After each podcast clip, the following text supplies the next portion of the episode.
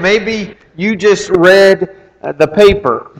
Uh, and I was, I was really surprised by the headlines as it read that the Hobbs Eagles beat Las Cruces for the first time in over 50 years.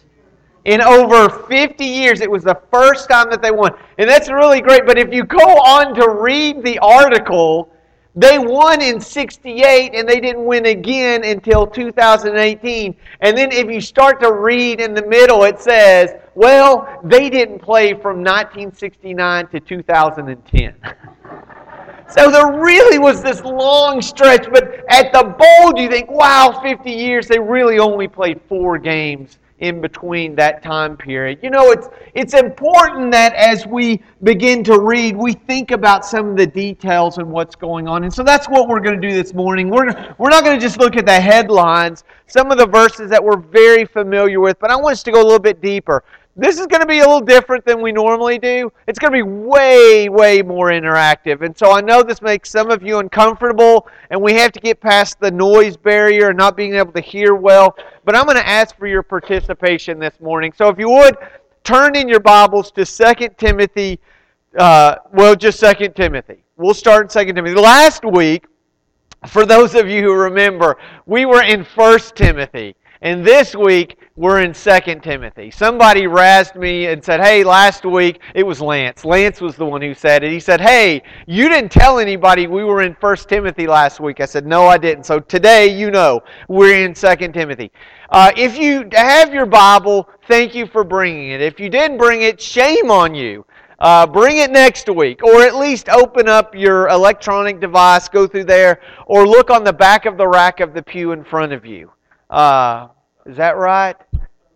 It's underneath here, so that doesn't work, but it still sounds good. So we're going to be in 2 Timothy. It's in the New Testament. What I'm going to do here is I'm going to read a few different passages, and then I want you to tell me what is Paul really trying to say to Timothy. I'll give you just a little bit of background. This is going to be Paul's final writing that we have before, that he, before he dies. Uh, he's going to die soon. Uh, he's going to die a very gruesome and painful death. Uh, it is not going to be a nice, uh, you know, I'm, I'm in my bed in the last years of my life. Uh, he still had some life left in him, uh, yet there is a crazy leader named Nero who is just going to lose his mind, and ultimately, Paul is going to lose his head over it. And so, but listen to, to what Paul is writing to a younger Timothy uh, as, he, as he tries to encourage him. Let's look starting off uh, with verse uh, chapter 1, verse 5. He says, I am reminded of your sincere faith, which, which first lived in your grandmother Lois and in your mother Eunice, and I am persuaded now lives in you also. What is Paul saying here, and why is he saying it? There is a legacy that is taking place. Why is it important for Paul to say, hey, I know from Lois and Eunice they had great faith? Why is this important for him to tell Timothy this?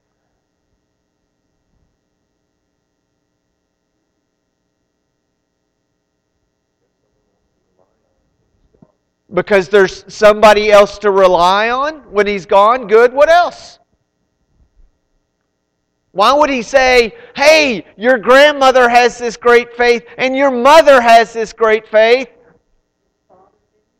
His father, we don't know anything about. We know his father was a Greek.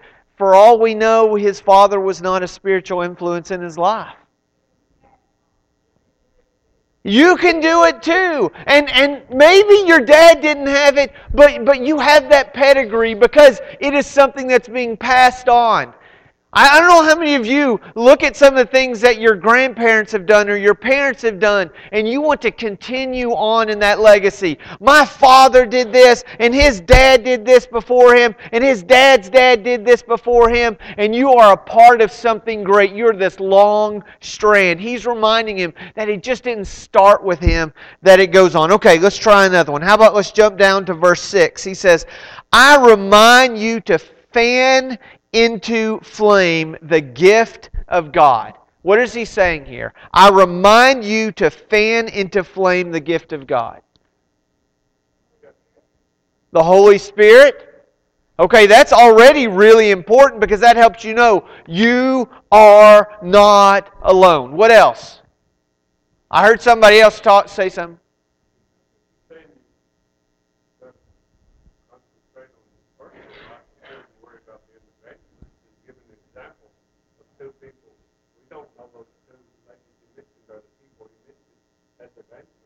Okay.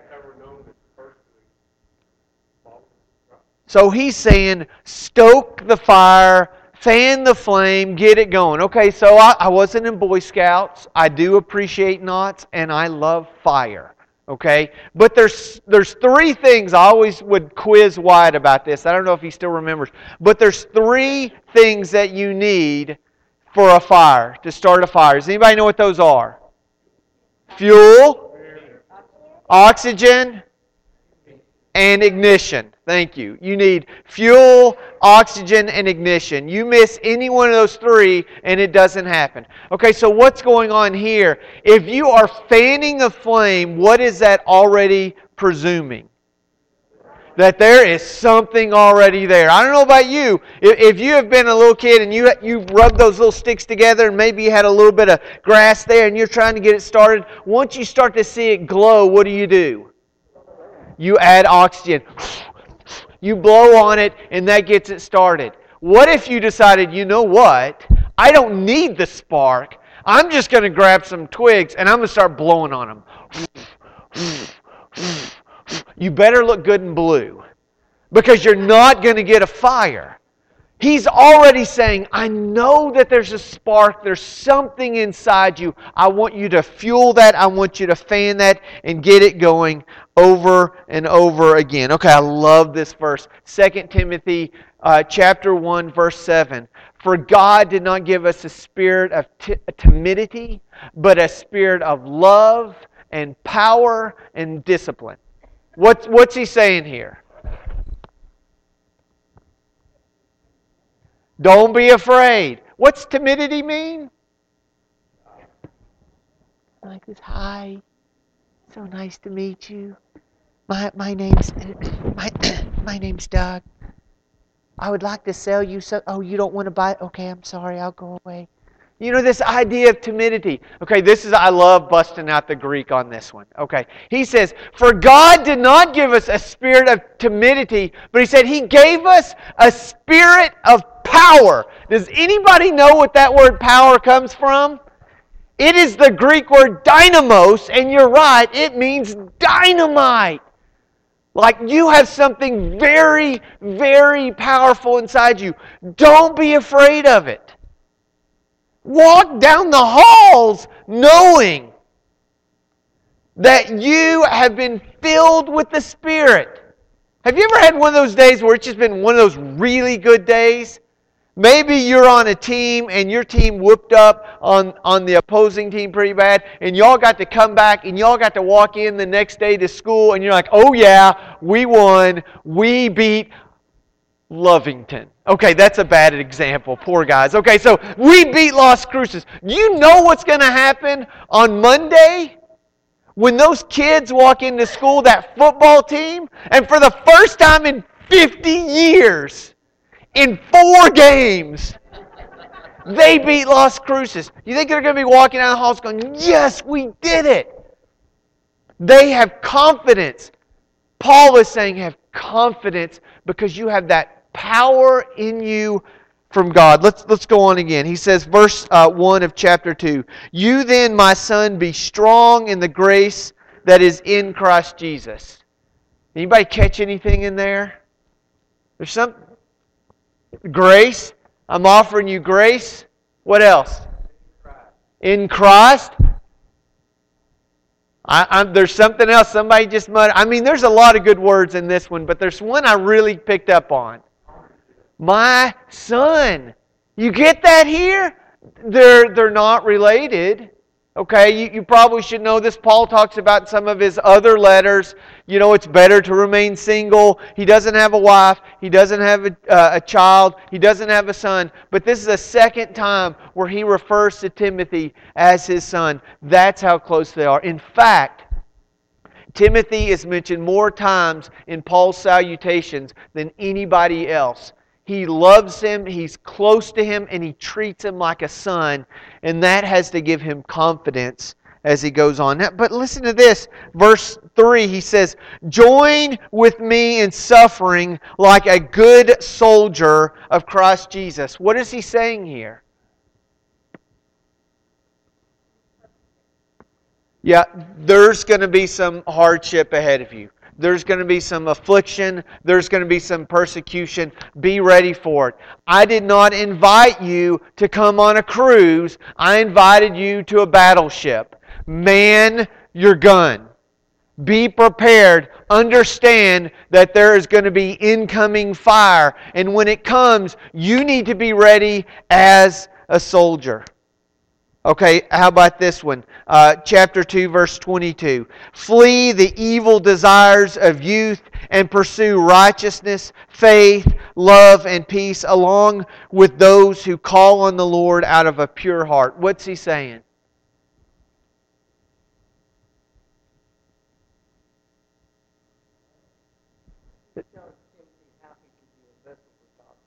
Okay, he's telling him how to be a vessel for God's word. And what does he have to do? What's he first starts off, what's he saying in verse 22, the first word? Flee. Now that's not really a word that we use. The only time I use the word flee is when I'm talking about dogs. This is completely different. He's saying, run away from that stuff. Get far, far away. This is not we should accept it and we should love it and, and we should be close to it. No! He says, get away from it. Because all this is going to do is cause you trouble. He says, stay away from people who all they can do is talk about stupid arguments. That's what he says here. You don't believe me? You can read it. He says, get away from that stuff. Don't have anything to do with it change the channel. Just because it's accepted on daytime TV does not mean that we as Christians should allow it in our lives. That we need to put a filter in that says, I'm not going to allow it. My wife Jennifer was just saying the other day, she, there was a kid walking down the hall who said a word that's completely inappropriate. And the way that he said it was just normal, as though he said it a hundred other times. He's a fifth grader. He shouldn't be going around saying these words. Well, the reality is, is that's a word that he's heard over and over again. It's something that came into him, and as a result, it flowed out of him. We have to be willing to guard our hearts and run from that. We're almost done. How about this? Uh, I love this. He says, Preach the word. Be prepared in season and out of season. Correct, rebuke, and encourage with great patience and careful instruction. What's he saying here? Lots of stuff in this verse. What's something that you think he's trying to convey to a younger Timothy?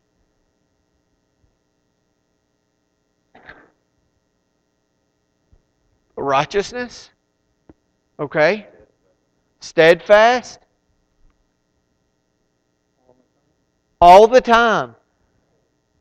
Faith, have faith. He doesn't say, you know what, get geared up for Sunday mornings. That's the big day. I mean, really, if you're going to be an evangelist, that's the one day of the week that you work. Trust me, I know this. One day, okay? If you if you can have a good Sunday, all the other, you know, Monday through Saturday, they don't matter. He says, be prepared in season and out of season. Let your light shine every day don't just say, oh, you know, I'm going to take a week off. He constantly encourages him to do that. Now, listen to this. This is, this is where I really want to get to. Verse uh, 6 of chapter 4. What's he trying to say here? For I am already being poured out like a drink offering, and the time has come for my departure.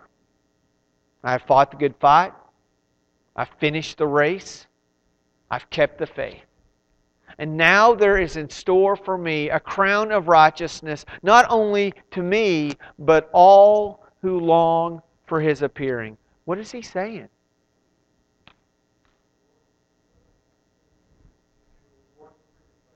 You're going to be rewarded for your faith.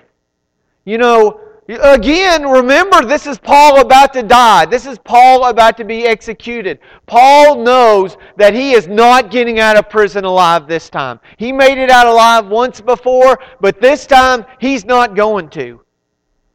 And this is what he says. I mean, he could say like all these things like, oh, this is so terrible. I can't believe it happened this way. Look at all that I did, and, and nothing good came from it.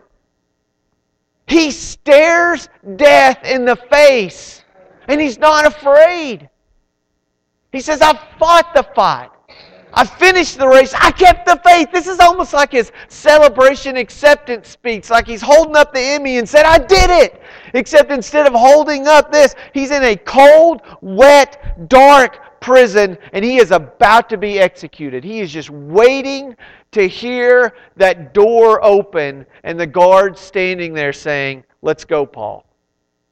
And before the door opens, he's saying, I did it. But do you hear what else he's saying to Timothy in the last few words? Not only to me. This, this reward isn't just for me, it's for everybody. The heart, the heart of 2 Timothy is Paul's trying to encourage Timothy to continue on. See, what's really going on is this Paul, well, Paul's older, and his ministry is about to come to an end, but there's a lot of people that he loves. Hey, uh, Lynn, can you come up here and help me? Yeah, Lynn. You say me. Is there another Lynn behind you? I think you're a great example of Paul. Uh, you're old, uh, and you're you're. This is funny because just this morning, uh, Avery, his granddaughter, and Lily, my daughter, who are friends, they were walking in the hallway and they noticed up on the calendar that our birthdays are right beside each other. In fact, one of them even said, "Look." Uh, Lynn is uh, is a few days younger than Doug, uh, except for a few years. So, I mean, we're really close on this. You're the 30th of November. I'm the 26th of November. November 26th is my birthday. You can write it down now. Uh, you can save it for later. His is the 30th. So anyway, so so you are probably about the age of Paul is at this point, plus maybe a few years. Okay, he's probably in his uh, 60s, maybe mid 60s. So he's still a, a pretty young guy. Now, let's be honest. Paul has he's had a rough life. He's been shipwrecked. He's been beaten. Uh, he's looking forward to years and years of arthritis. I mean, to say the least, it's going to be tough for him. But he's probably at the age that you are. So what I want to do here is, um, if you just uh, come stand right here, okay, I've got to grab a few things, and I need you to pick a younger person to help you out in this. Can you pick somebody out who can help you? Either one. Jacob.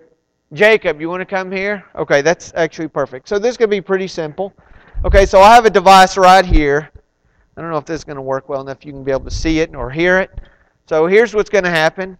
Jacob, I want you to stand here, and I want you to hold this pole. Just put your hand on the metal. Uh, I want you to do the other hand. That might be easier. Okay, now you put your hand on the pedal. Now, what I want you to do is, I want you to reach out and I want you to touch Jacob with a hand. Can you hear that? Okay, now let go. Now touch again. Okay, can everybody see what's going on here? Okay, you can let off now. Okay, so what this is, this is uh, a continuity tester. This shows that, that they can touch each other. You can not only see it, but you can hear it. You got to be holding on the metal there, and there you go again. Okay, so here, okay, you got to let go. So we're going to do something a little bit. We're going to move this over just a little bit. Okay, let's do this again. All right, good. Wow, this is a really good group. Okay, let's scoot over a little bit. Okay, we're doing good. We're doing okay. But we notice that Jacob, wow, he keeps getting further and further away. Okay. Okay, they made it. Okay, here we go. Can somebody take a picture of that right there? I just we don't. Whoop, whoop! I got to scoot this over. You guys are stretching. Okay, here we go. Go for it. Uh, no, you know, it's going to have to be skin to skin contact. Okay, okay, here we go. They're a little more clever than I thought. Okay. You can't move the, the metal bases. Okay, so what are we going to do here? Okay. Can you get somebody else? Bob? Bob? Let's see if this is going to work.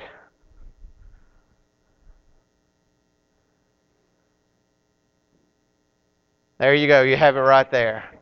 This is exactly what's going on with Paul right here. Paul is older. He realizes that his opportunity to minister a younger Timothy that he desperately loves is getting hard. Not, not just because he's in prison in Rome and uh, Timothy is over in Ephesus. He realizes that his ability to reach out to that person is getting harder and harder. And so he realizes that he needs to do something. Now, he has a great deal of love for the church in Ephesus. He spent years, Paul did in Ephesus. That's where he left Timothy to do the work.